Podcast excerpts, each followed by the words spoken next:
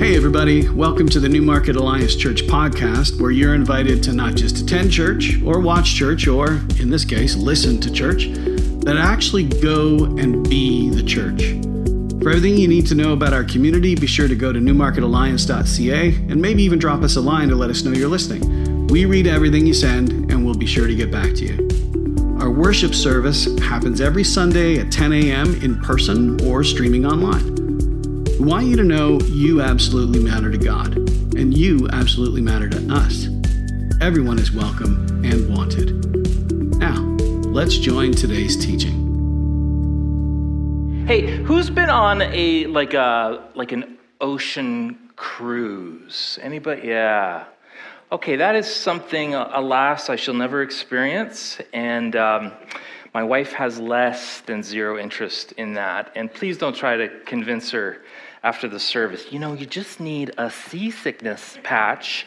And I don't think there is a patch for uh, crippling claustrophobia. I don't think that's been invented yet.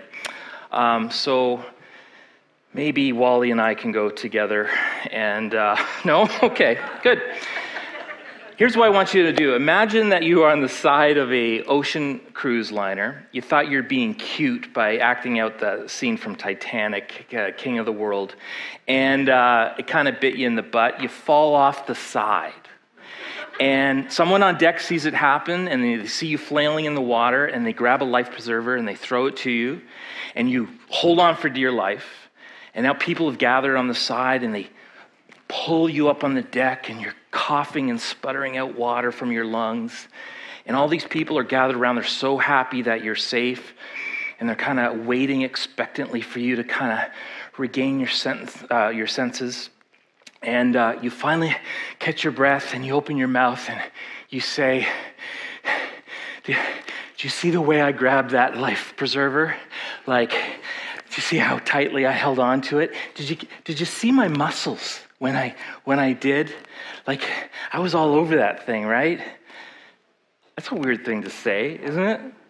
Uh, drawing attention to the way that you cooperated in the rescue effort, it kind of denigrates the whole point of what just happened, which is that you were saved.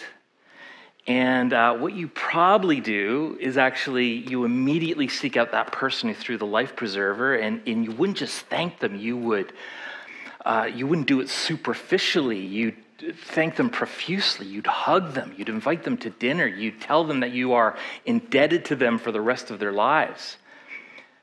Gratitude seems like a natural response to being saved, doesn't it? To being rescued. Uh, doesn't it? It doesn't require coercion. Gratitude will flow naturally, organically, generously from your heart.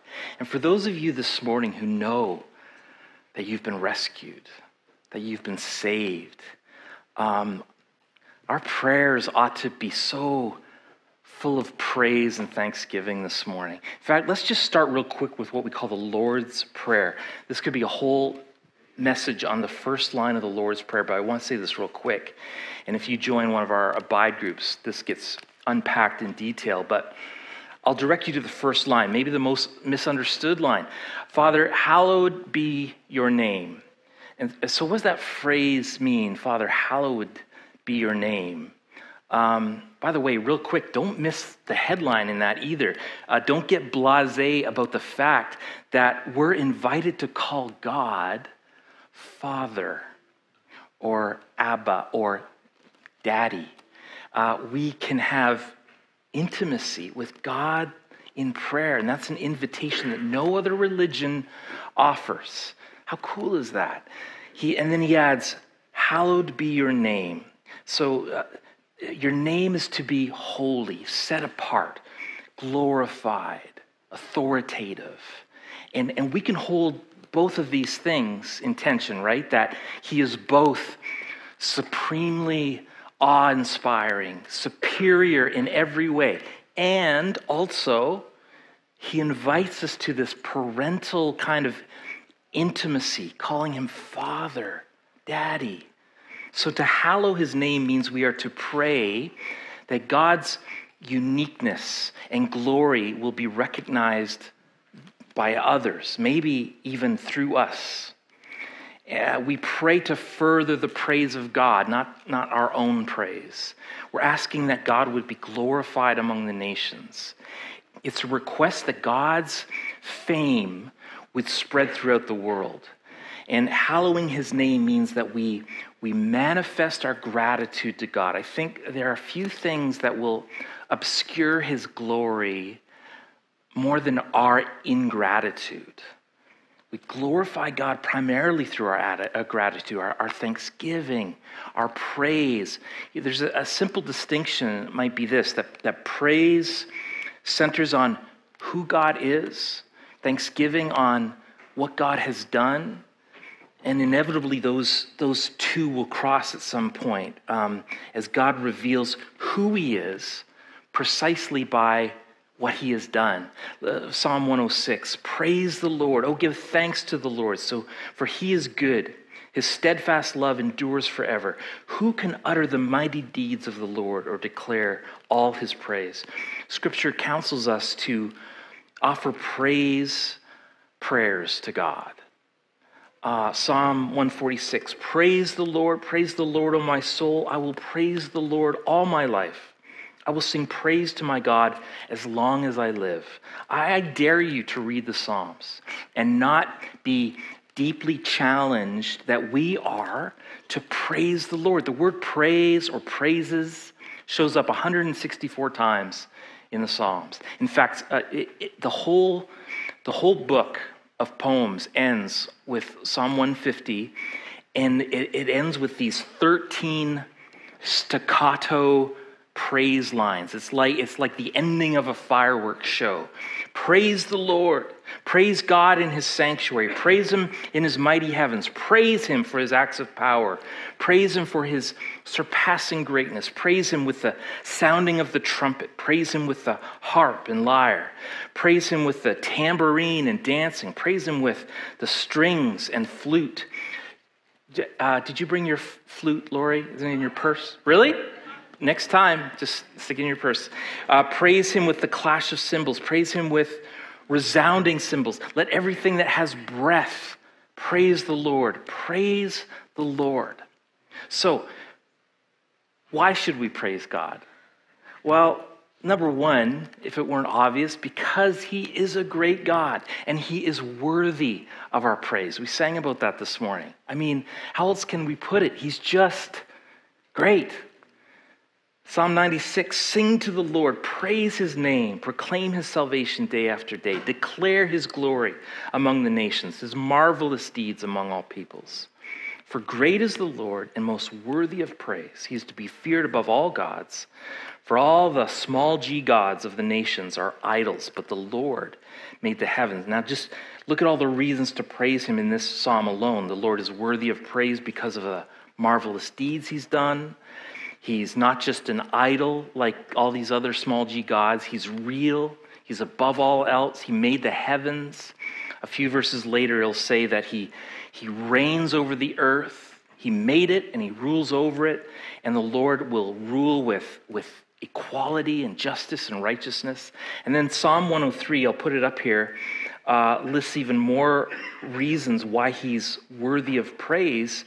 He forgives all our sins. He heals our diseases. He redeems our life from the pit. He crowns our life with love and compassion. He satisfies our desires with good things so that our youth is renewed like eagles. He is slow to anger. I mean, come on. Is God not worthy of praise and thanksgiving? We do it because praise is befitting sacrifice to the Lord. There are a variety of sacrifices that we should offer to God, and all of them are acceptable and pleasing to Him. Um, the sacrifice of a broken and contrite heart, um, doing what is upright and just, uh, our obedience, offering our bodies as a living sacrifice, giving. Uh, but there is this other offering that Scripture speaks so much about, and it is the sacrifice the offering of, of praise. And so if you're like me, you don't come here and just instantly, you know, drop all the worries of the day and just instantly feel like worshiping. But many of us choose to worship because of, of who He is and what He's done. God prescribes that we would offer our praises as like a sacrifice. And it feels like a sacrifice some Sundays. But God honors that. Psalm 50 the one who offers thanksgiving as his sacrifice glorifies me. To one who, the one who orders his way rightly, I will show the salvation of God. A heart of thanksgiving played such an important role in the New Testament church as well. Hebrews says, Through Jesus, therefore, let us continually offer to God a sacrifice of praise, the fruit of our lips, uh, giving thanks or confessing his name. It's interesting that when Paul is, is defining sin in Romans 1, part of the definition of sin is a lack of appropriate gratitude. He says in verse 21 For although they knew God, they neither glorified him as God nor they gave thanks to him, but their thinking became futile and their foolish hearts were darkened. It, it makes me think of this G.K. Uh, Chesterton quote where he said, uh, The worst moment for an atheist is that moment when he is genuinely thankful but has no one to thank. Men and women, young and old, um, who experience God's goodness, his providence in their life, they ought to recognize their indebtedness to his goodness and generosity. They ought to recognize him as the source of all the good things they enjoy. You know, one day, Jesus encountered 10 lepers. You may know this story in Luke 17. And they wanted to be healed. And so Jesus told them to go and show themselves to the priest. And they went and they were healed, just even on the way. Only one, only one turned back, fell on his face before Jesus to offer praise and gratitude. This one Samaritan, Samaritans had this reputation of being dirty outsiders. So you're a Samaritan and a leper, the lowest of the low. And then Jesus asks, uh, Weren't there 10 who were, who were healed? Where then are the other nine? Has only this foreigner returned to give thanks? How, how sad, how ungrateful to receive that from the Lord and to neglect to give thanks to God. We praise also because through praise we can actually come into the presence of God. We can experience his presence. You know, just, just offering thanksgiving to God is, it ought to be enough. Um, he's worthy of it, he deserves it. It would be worthwhile in itself just to offer our thanksgiving. But check this out God actually designed that in the process of praise and thanksgiving, there's this benefit to us as well. I mean, if that doesn't speak to his goodness, I, I, I don't know what does. We are invited into his presence. And an important way that we do that is by bringing him a sacrifice of praise and thanksgiving. Uh, Lisa read it this morning Psalm 100 Enter his gates with thanksgiving and his courts with praise. Give thanks to him and praise his name. When, when we bring our offering to the gates of his dwelling, he doesn't tell us to sort of drop drop off our sacrifices at the gate and, you know, he'll come collect them later, like, like we're some Amazon delivery person. Instead, he tells us that when we come to his gates with this sacrifice of praise, the gates open wide up and we can come into his presence. Come close to God and he will come close to you, James says. We get to experience his presence. Psalm 16, complete joy is in your presence. Pleasures are by your side forever. So we come into his presence through thanksgiving and adoration and worship, and you will experience him in such a way, apparently, that we can experience real joy. And to that point, we praise him because we experience true joy, true peace through his presence. Um, we see this example uh, in something that Paul said in Philippians. You, you, you, may know this verse. Do not be anxious about anything, but in everything, by prayer and petition, with thanksgiving, present your requests to God, and the peace of God, which transcends all understanding, will guard your hearts and your minds in Christ Jesus. So when we are anxious uh, by the challenges of this life, Paul reminds us to, to turn to God with our prayer. Thanks, Paul, another pastor who's just saying, well, just pray about it.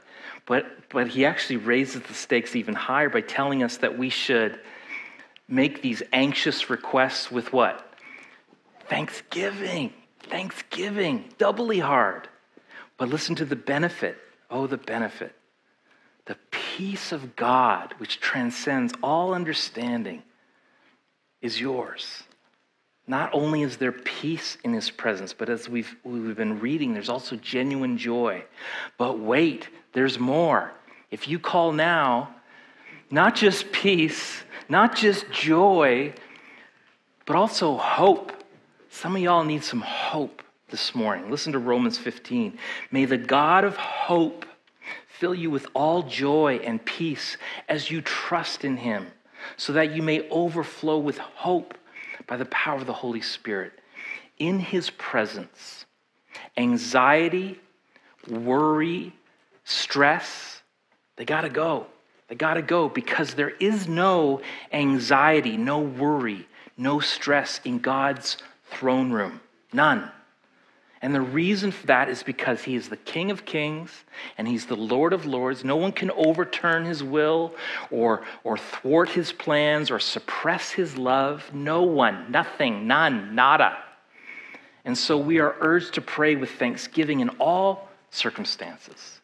1 Thessalonians 5 16 to 18. Be joyful always, pray continually, give thanks in all circumstances, for this is God's will for you in Christ Jesus. So, from one anxious person to maybe another in this room, when we are overwhelmed with crippling anxiety over circumstances that threaten to just drown us, present your requests with thanksgiving. And God promises that our hearts and minds will be filled with peace, and anxiety and worry will be replaced with joy, authentic joy, and hope. That's what the psalmist meant when he says, He restores my soul. He really does. We praise because praise increases our faith to pray expectantly. See how this works? When, when we wholeheartedly thank and praise the Lord, we enter into his presence and we experience him. And in his presence, we experience the joy of the Lord, we experience the peace of the Lord. And that in turn gives us strength. Nehemiah 8:10, do not grieve for the joy of the Lord is your strength. And when we experience hope and joy and peace in his presence, our strength is renewed. That's what Isaiah was getting at when he penned those famous words. Even youths grow tired and weary, but and young men stumble and fall, but those who hope in the Lord will renew their strength. They'll soar like on wings of eagles. They will run and not grow weary. They'll walk and not faint. And Paul shows us the result of such strength, saying that when we are strengthened, we become bold. Therefore, since we have a hope, we are very bold, Second Corinthians says. And when we're bold, we pray faith filled, big, dangerous prayers. So these things kind of build on each other. When we experience the reciprocal gifts of, of, of praise to God, we also become energized to pray fervently, to pray expectantly. Um, we pray because, or we praise because praise is a spiritual weapon against dark forces. This is real, folks. This is real. The Bible has lots to say about praise driving back the powers of darkness. Let praise be a weapon that silences my enemies, right? Second, uh, Second Chronicles 20 recounts this story of Jehoshaphat, who was facing with the Israelites this triple army of invading forces the, the Moabites, the Ammonites, the Meunites. If it, if it had the uh, orcs and the trolls, you would have had the five armies of, for the Hobbit nerds. But all the, all the Israelites gather and they're freaked out. Three armies are about to invade. And they cry out to the Lord in prayer. And Jehoshaphat says to the Lord that they are helpless against such a great army and that they are looking to the Lord for help. And the Lord responds and he encourages them not to be afraid. And then the Lord tells them to go out and face their enemy, but that the Lord would fight the battle for them. And so instead of sending, you know, the Navy SEALs or, you know, the, his top Marines with swords and spears, this is what happened. Second Chronicles. After consulting the people, Jehoshaphat appointed men to sing to the Lord and to praise him for the splendor of his holiness as they went out at the head of the army, saying, Give thanks to the Lord, for his love endures forever. And as they began to sing and praise, the Lord sent ambushes against the men of Ammon and Moab and Mount Seir who were invading Judah, and they were defeated. Wait, all the armies were completely destroyed by the Lord because they sent out the worship team? Like, look, everybody knows musicians aren't fighters. I'm sorry, Glenn. You are a giant, but you are a gentle giant. We are, we are lovers, not fighters. And yet, uh, God sends out the praise team. And what really happened here? Israel's prayer and worship warriors, they raise their voices to God in praise. An unseen battle takes place, and their enemy is defeated. Their seen enemy is defeated. Angels commissioned by the power of praise. Or think about King Saul, who was uh, uh, plagued by an evil spirit. He'd allowed the devil to get a foothold into his life. And yet, when David would worship and praise the Lord with his harp, that evil spirit had to leave. You can find that in 1 Samuel 16. And can I say this? Praise isn't just a nice way to begin a church service or, or what some of you call the part that we can be late for. It's not a warm up, it's not a fiddler till everyone uh, arrives for the headlining act, the message, right? No.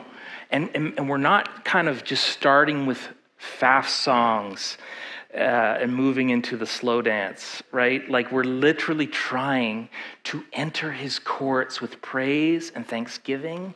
And those songs have a, a celebration energy to them. Psalms 149 says, Let God's people rejoice in their triumph and sing joyfully all night long. Let them shout aloud as they praise God with their sharp swords in their hand.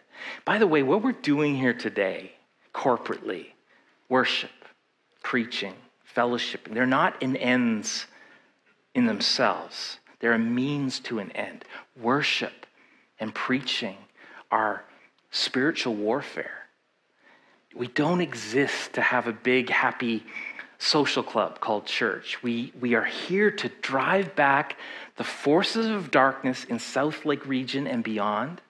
And one way to offer uh, to, to do that is to offer genuine praise and worship to the Lord. So, the how question how should we praise God? Well, first and foremost, with our whole heart. Uh, Psalm 9:1 says, I will praise you, Lord, with all my heart.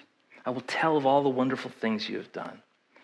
We're to do it with varied expressions speaking, shouting, singing, you know, we may be most comfortable in Canada with the speaking part of prayer. Man, more like the whispering part of prayer. That may be more accurate. But Scripture has all these other expressions of, of, of thanksgiving and, and, pr- and prayer. One is singing.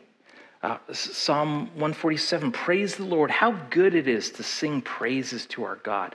How pleasant, pleasant and fitting to praise Him.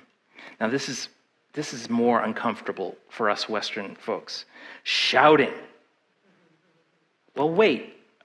Uh, we, we more than understand that when we're at Scotiabank Arena and Marner passes to Matthews for the winning goal. Like, we get that shouting.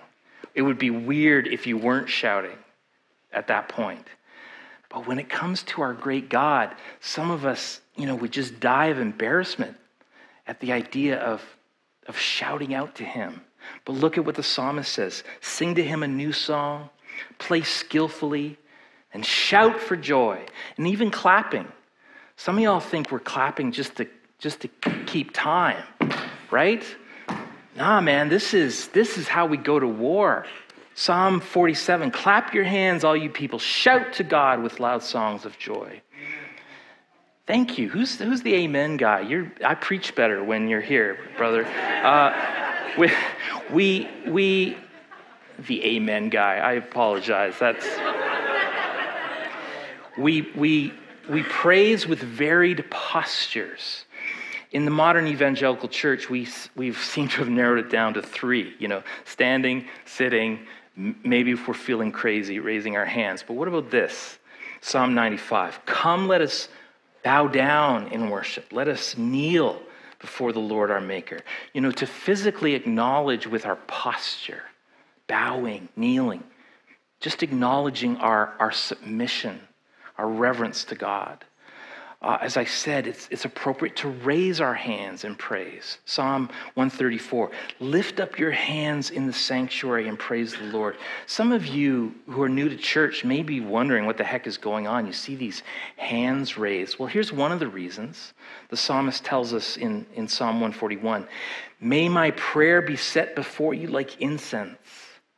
May the lifting up of my hands be like the evening sacrifice. It's, it's like it's like the lifting of the hands is a gesture, signifying that we are raising up an offering of praise that goes like incense before God. Um, and what about dancing? Oh, Pastor, you've gone too far now. Please, we're not please don't turn us into one of those churches. And yet, we are to rejoice in the Lord with abandonment. Cheryl was in uh, Tiny Treasures last week, and she got to see this kids bopping and grooving and swaying. They're not embarrassed. Why did Jesus say we ought to be more like kids? Well, in part because too often our our pride stands in the way of our worship. We don't think it's befitting for the most sophisticated people to be mm, shuffling about. When David's wife, Michal, saw him as king, leaping and dancing before the Lord in his sweatpants.